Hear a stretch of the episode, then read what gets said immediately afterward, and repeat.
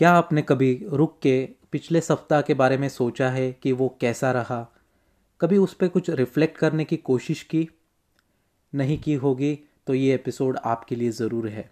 नमस्कार दोस्तों, मैं हूँ रोहित और मोटिवेशन स्पार्क इस हिंदी पॉडकास्ट में आपका स्वागत है। दोस्तों, क्यों ज़रूरी होता है पॉज करके रिफ्लेक्ट करना बीते दिनों के लिए? काफ़ी महत्वपूर्ण होता है। देखिए, लाइफ को हम पीछे के और जाके ही समझ सकते हैं।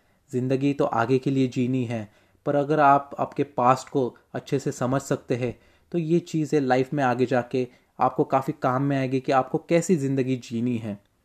तो आपने हमेशा खुद के जो बीते दिन हैं, उनको रिफ्लेक्ट करना चाहिए। आप जितना अच्छा जीना सीखोगे, उतनी ही आपकी लाइफ बेहतर रहेगी। तो आपको आगे करना क्या है? आपको खुद को कुछ सवाल पूछने होते हैं कि आपने बीते दिनों में क्या सीखा है? क्यों ज़रूरी होता है सीखना? देखिए, काफ़ी कुछ चीज़ें बदलती है जब आप कुछ नया सीखते हैं। जब आप कुछ नया सीखते हैं तो आपको वो चीज़ करने में मज़ा आता है और उसके रिज़ल्ट पे फोकस नहीं करना है। जितना आप सोचते रहोगे कि मुझे ये काम करना है तो उसके लिए आपको मेहनत से, आपको लगन से काम करने की ज़रूरत होती है। तो हमेशा जो भी काम आप करोगे, उससे आपको क्या सीखने को मिलता है, ये काफ़ी महत्वपूर्ण होता है। देखिए, वो रिज़ल्ट देगा पॉजिटिव या निगेटिव, पर आपको इसके बारे में सोचना नहीं है, क्योंकि पॉजिटिव रिज़ल्ट आता है तो आप आगे ही बढ़ने वाले हो। और निगेटिव रिज़ल्ट आता है तो उसको आप एसेस करना सीखिए कि मैं और किस अच्छे प्रकार से आगे बढ़ सकता हूँ। दूसरी चीज़ होती है कि मैंने क्या सेलिब्रेट किया या फिर मैं कैसे सेलिब्रेट करूँ? जी हाँ अगर आप कुछ भी नई चीज़ करती है या फिर करते हैं तो आपको ये समझना काफ़ी ज़रूरी है कि आप वो पूरा करके उसको सेलिब्रेट कैसे कर सकते हैं? हम कभी कभार खेल के आते हैं शाम के समय में तो जीतने के बाद खुशी मनाते हैं। तो ऐसे ही अगर जो भी आप करते हैं, पिछले सप्ताह में अगर किया है तो आपने उसको सेलिब्रेट कैसे करना है? हमेशा अपने आप को सेलिब्रेट करने का मौका दे।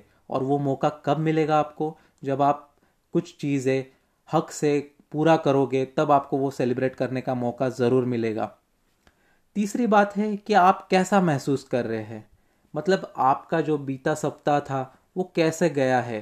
क्या चीज़ें आपने एकम्प्लिश किए हैं? क्या चीज़ें रह गई है जो आप करना चाहते थे पर समय नहीं मिला या फिर आप कर नहीं पाए? तो ऐसी चीज़ों को आपने लिस्ट डाउन करना है कि मुझे ये चीज़ें करनी थी पर मैं नहीं कर पाया। तो इसको इस सप्ताह में करने की आप बिल्कुल कोशिश करें।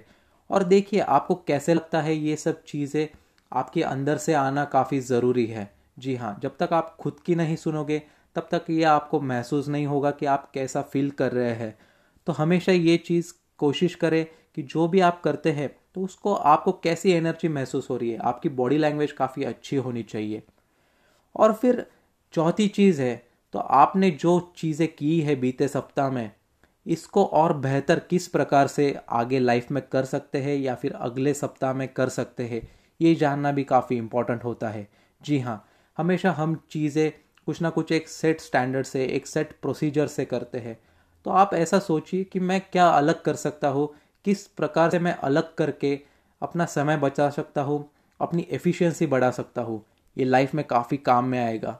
तो हमेशा ये चीज़ें ध्यान में रखें कि आपने क्या सीखा है, आप कैसे सेलिब्रेट करोगे, आपको कैसे महसूस हो रहा है, और आगे जाके आप क्या चीज़ें करना चाहोगे वही तरीके से करना चाहोगे या कुछ अलग तरीके से?